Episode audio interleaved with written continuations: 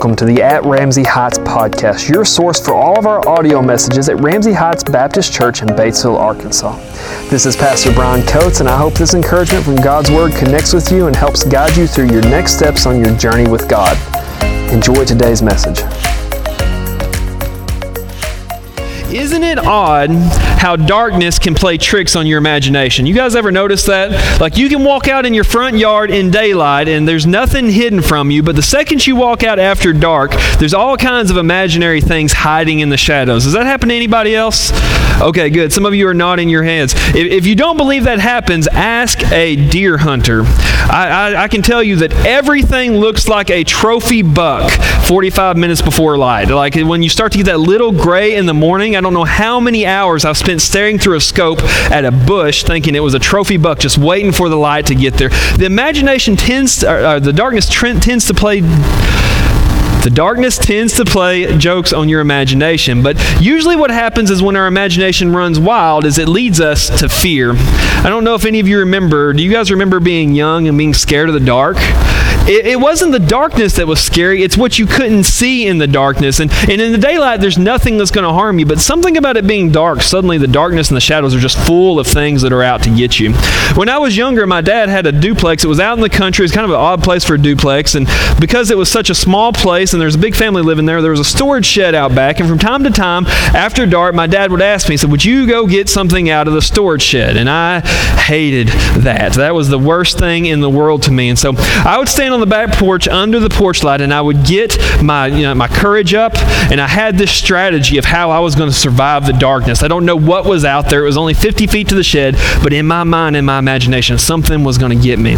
And so I worked up my courage and I would take off sprinting through the backyard. And I would run run down there and I'd turn around that corner by the shed and they had a motion light. And my entire thought process is I've got to get that light to come on so nothing can get me. And so I'd come down there, come around that corner sliding, and I would do some kind of a like jumping jack thing out in the middle of it. And if it didn't come on, I'd immediately sprint back to the safety of the light under the porch. You guys ever do anything like that? Just me. Okay. well, anyway, that's what I did, and I'm alive, so it must have worked. Okay. But we we uh, we tend to find things to be scared of in the darkness, and when the darkness surrounds us, we're always kind of consumed by it. And it's kind of the same way in life when we walk through not physical shadows, but emotional and spiritual shadows. The same way that our imagination tends to take control of us, and it has the same effect on us when it comes to fear. We're in, in the 23rd Psalm, and we're looking at, at David and his reliance upon upon the shepherd in the moments of darkness in his life, in the moments of the shadows. And what we know about David is David, in everything that he did, he lived a lifestyle of worship. And we're defining worship this way it's up here on the screen.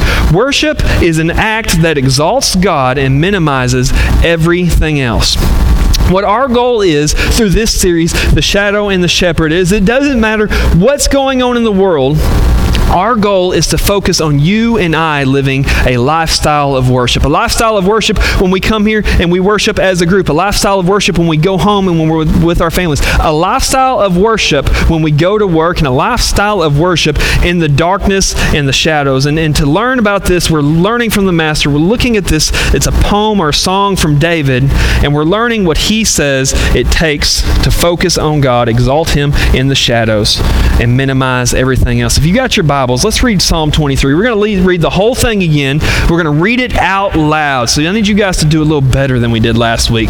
Loud with me. It says, The Lord is my shepherd, I shall not want. He maketh me lie down in green pastures. He leadeth me beside the still waters. He restoreth my soul. He leadeth me in the paths of righteousness for his name's sake. Yea, though I walk through the valley of the shadow of death, I will fear no evil for thou art with me. Thy rod and thy staff, they comfort me. Thou preparest a table before me in the presence of mine enemies. Thou anointest my head with oil, my cup runneth over. Surely goodness and mercy shall follow me all of the days of my life, and I will dwell in the house of the Lord forever. Now, last week we focused on the first three verses of the 23rd Psalm, and we focused on a couple of things. We focused, number one, on the fact that David says the Lord is my shepherd. Not the Lord is a shepherd, not the Lord is the shepherd. The Lord is my shepherd. David tells us in this heart of worship that he has a deep emotional, relational connection with the creator of the universe. And then he then tells us what that does and how that affects him. That, that my shepherd brings me peace, and my shepherd brings me restoration. Last week we focused on all of the beautiful imagery that we had. He talks about this, this beautiful green meadow that he lies down in, and he's full of peace and full of comfort. It's beside a mountain stream or beside the still waters, and we just get this, this peaceful imagery of this place where, where David would go to rest with God.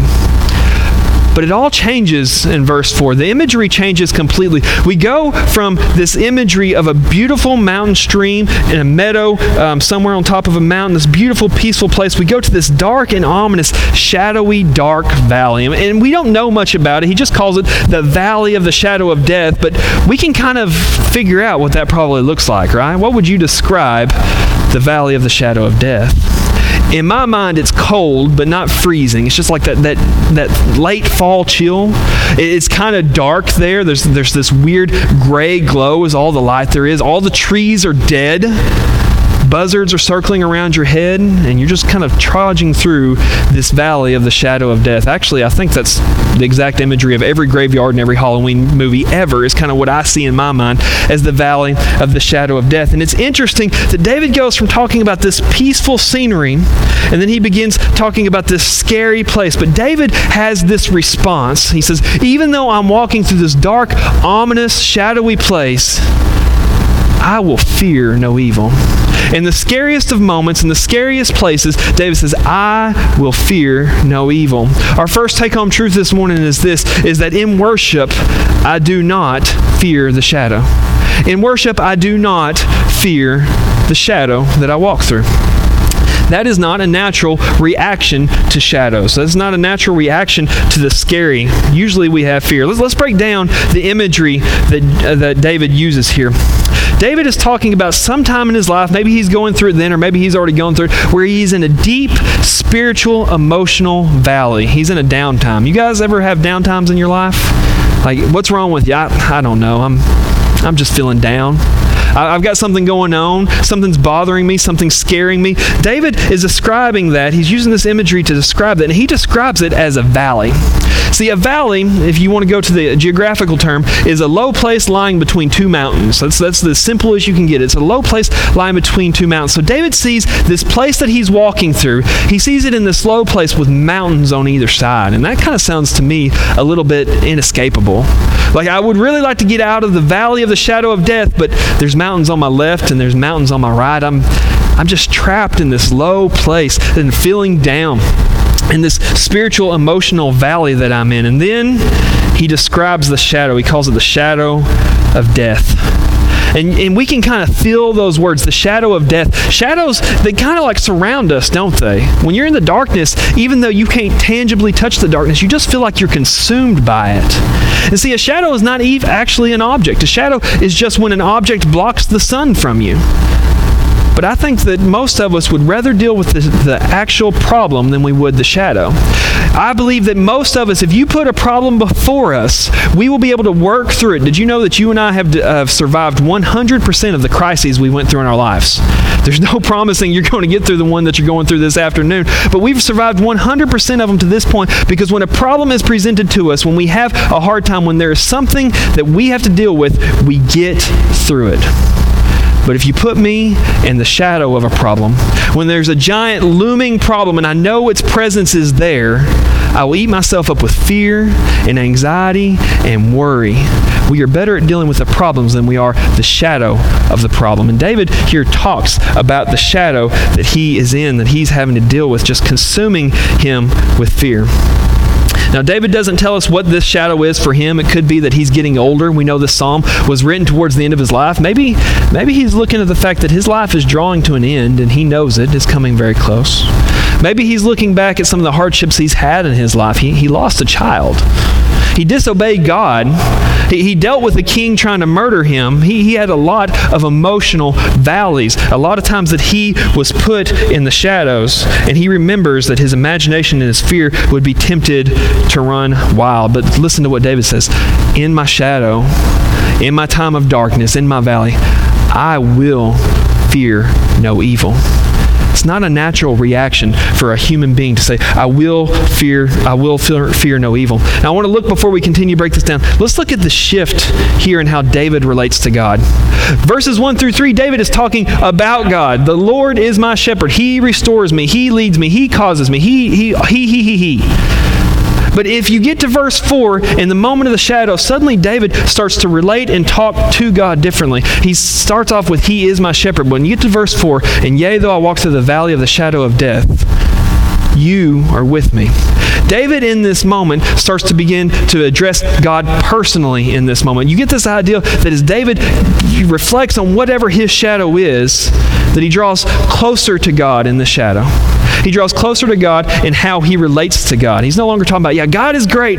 Now he's talking about, God, I need you. It's a personal relation and a personal desire to talk to him. Isn't it in the shadows of life when we draw the closest to God? And this is what David says. He says, My comfort comes from your presence. I have peace because you are with me when I was younger and I would do that thing where I'd sprint out to the shed and I'd try to get the light to come on, I don't know how I survived. I was confident that something out there was dangerous in the darkness and the shadows. But that all changed when I walked out there with my dad. I could walk away from the light.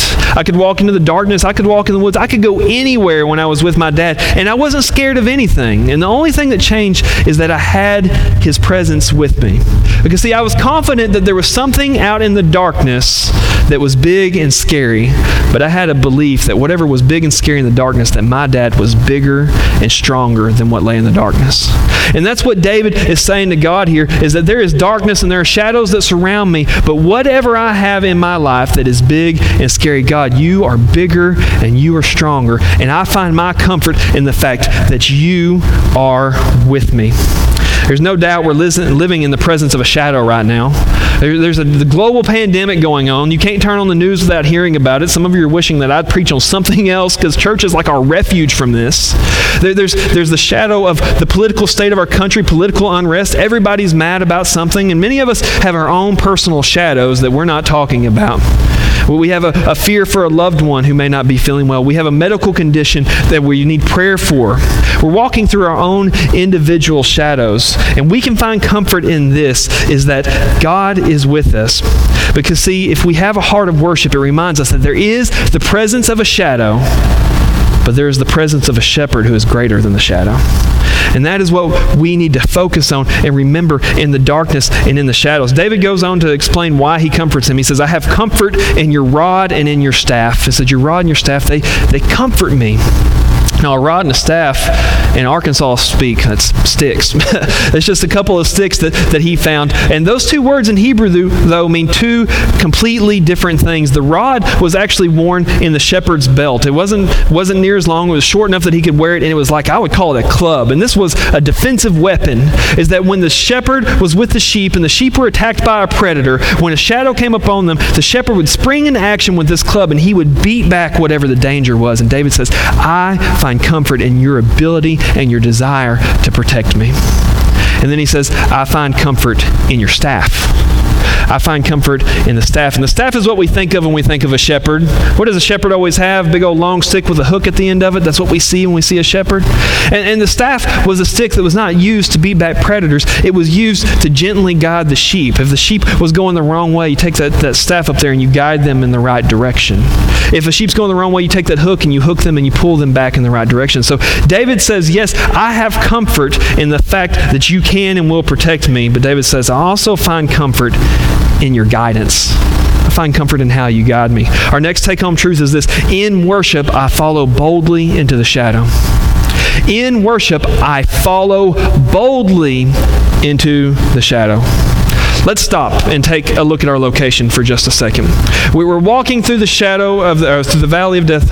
We're walking. We're in the valley of death. The valley of the shadow of death. Sorry. We're walking through this and the shepherd is with us.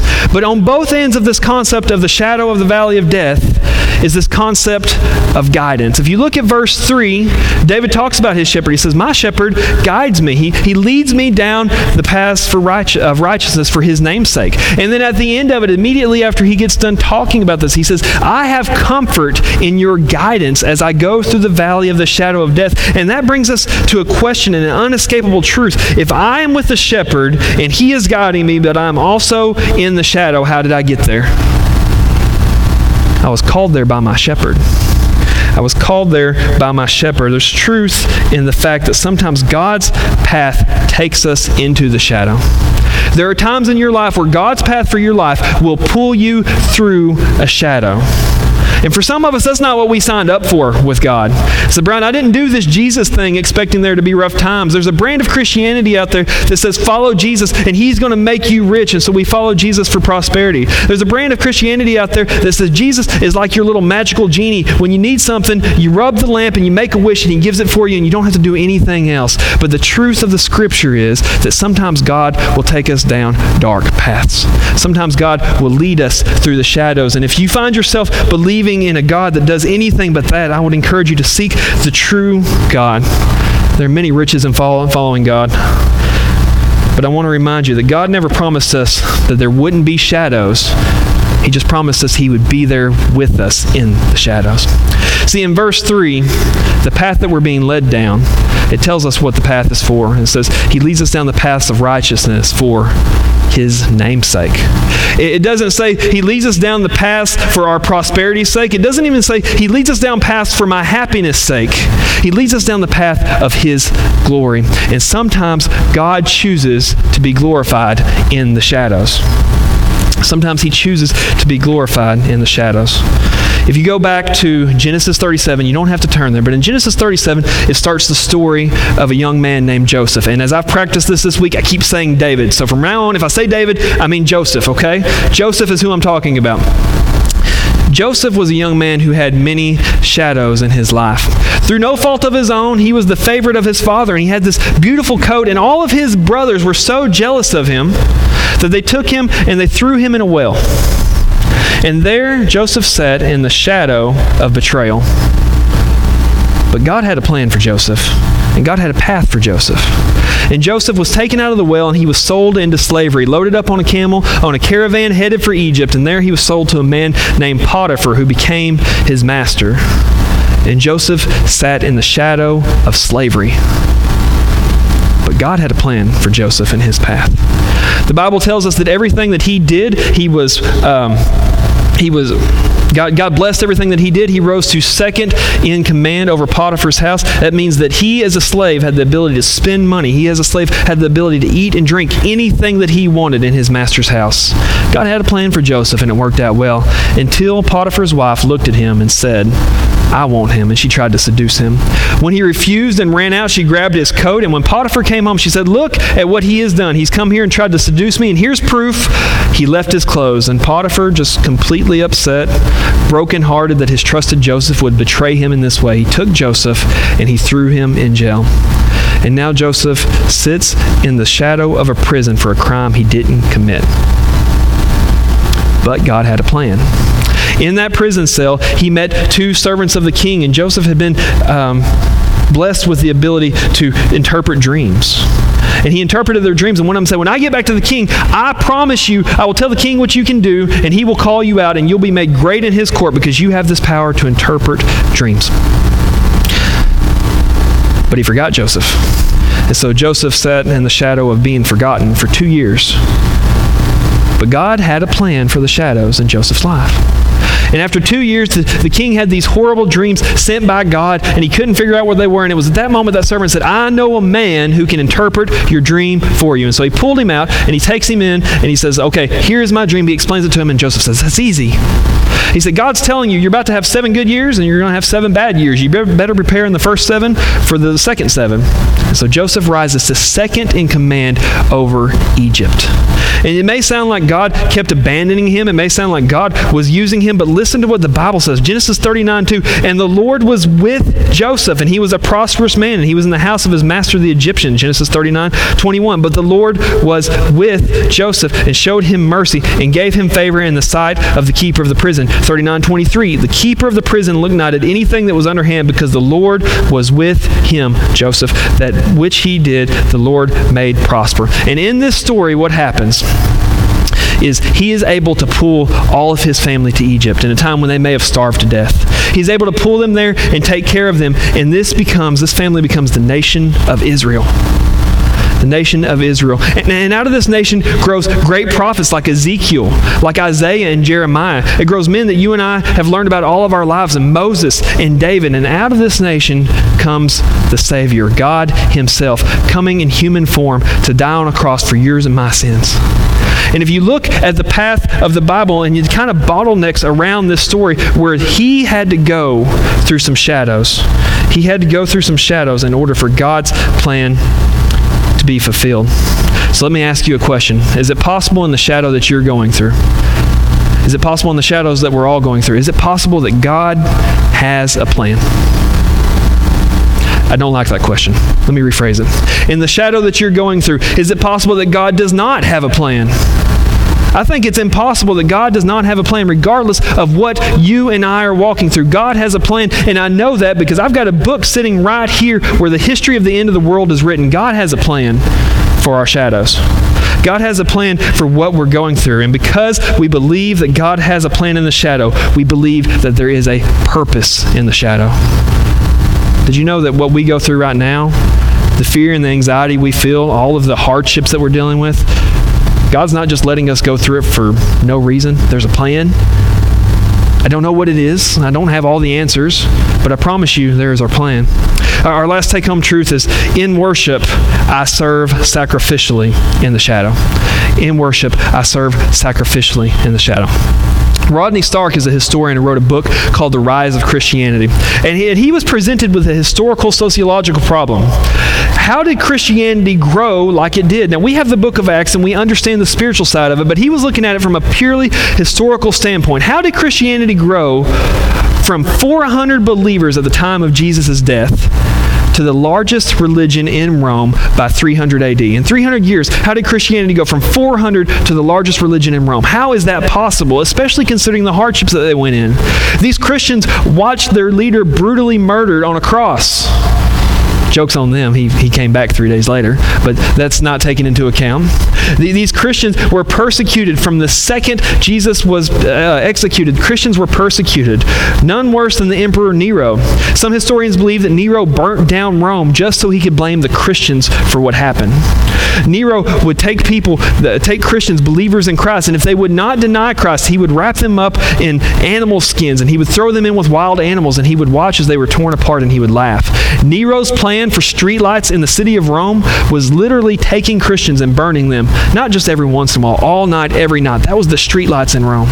And under these circumstances of persecution, more and more people come to Christ. And Rodney Stark says, What on earth is it that draws people to a religion they know they're about to die in? And he goes through uh, this book, has several different things, but would you be surprised to learn that just about all of the historical, sociological factors that he brings in are shadows and how Christians responded in the shadows.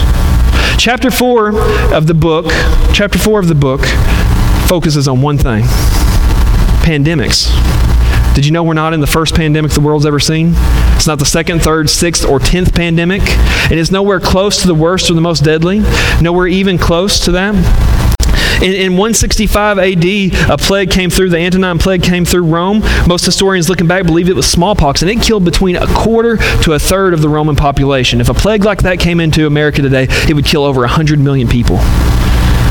And hundred years later, there was another plague that came through. They're not sure what it is. They think it may have been Ebola, and they don't know the exact numbers, but they know at one point it was recorded 5,000 people a day were dying in Rome. And how Christians responded is what led to the growth of Christianity. Because, see, in the pagan world, there was no concept of taking care of sick people. If your wife or your husband or your child or your mother or your brother comes home and they show the first symptom of the plague, you kick them out on the street and you lock the door and you leave them on the streets to die. That was how the pagan religion responded to this. Nobody took care of the dead. If a family was sick and they all died in the house, the bodies were just left there to rot in the house. Nobody would take care of it. Pagans would do nothing. The chief doctor of Rome fled the city in the middle of a pandemic. He said, I'm going to save myself. You guys can die. But Christians were a little bit of a light in a shadowy time. Because, see, Christians refused to throw their family out because we're taught to love our families. It's part of who we are as believers in Christ, to love who God has put in our lives. And so when my family member comes home with the plague, I care for them to the bitter end, or I nurse them back to health. But even worse, Christians would go to the houses of pagans, to people who had been abandoned. They would leave their, uh, their healthy households and they would go to strangers and say, Let me care for you. They would pick people off the streets and pull them into their own homes. When their families had cast them out, Christians would say, You can come to my house and I will nurse you back to health. And so many people lived through the pandemic because Christians were willing to be nurses at a time when nobody else would take care of them. Make no mistake, Christians died doing this, but many people lived because of the Christians. And sometime later, the Emperor Julian he was a, a, paganist. He, he wanted to restore the Roman Empire to paganism. He said, I've got to figure out how to get rid of these Christians. And so he began to study Christians. He was a Bible scholar, even though he didn't believe it. And this is some things that he wrote to his pagan priests. And he basically said, Don't become Christian, but we've got to start acting like Christians. We've got to start taking care of people because that's what the Christians do. We, we've got to start acting morally because that's what the Christians do. Listen to these words that he wrote to his own priests. He says, The impious Gal- um, Galileans, that's what he called Christians, in addition to their own support support ours, and it is shameful that our poor should be wanting our aid. Why then do we think this is sufficient and do not observe how the kindness of Christians to strangers take care for the burial of their dead and the sobriety of their lifestyle has done the most to advance their cause? And he ends with this. The recent Christian growth was caused by the moral character, even if pretend, and by benevolence towards strangers and the care for the graves of the dead. You see, in the shadows is where Christians shine the most. This is our moment when we walk into a world full of anger, full of fear fear, full of panic. This is when we walk boldly because we have the comfort of the Savior with us. We have the comfort of the shepherd with us. Is in this moment, people are going to be tempted to run in every direction, to panic in every way. Have you seen that in the world the past year? Complete panic. But we're supposed to be a light guiding people to God because we walk calmly through the shadow, comforted by the presence of God. I want to ask you a question, if I can ask the musicians to come, please. How have you responded over the past year to the problems that have come into your life? Maybe the big ones, like the shadow of coronavirus. Maybe the small ones, like something that's going on in your life. Have you responded in panic and fear, or have you responded with the comfort of knowing the shepherd is with you and following his guidance? This is our time of response. And all I'm asking you to do today is just leave here different than you came in. Don't come to this church and walk out and live exactly the same. Take what we talk about and take what we learn. And if you need to pray about it, I'll pray with you. And if you just need to make a commitment to God, I'll pray with you to do that as well. But leave here differently today. Don't leave here with the same heart that you had.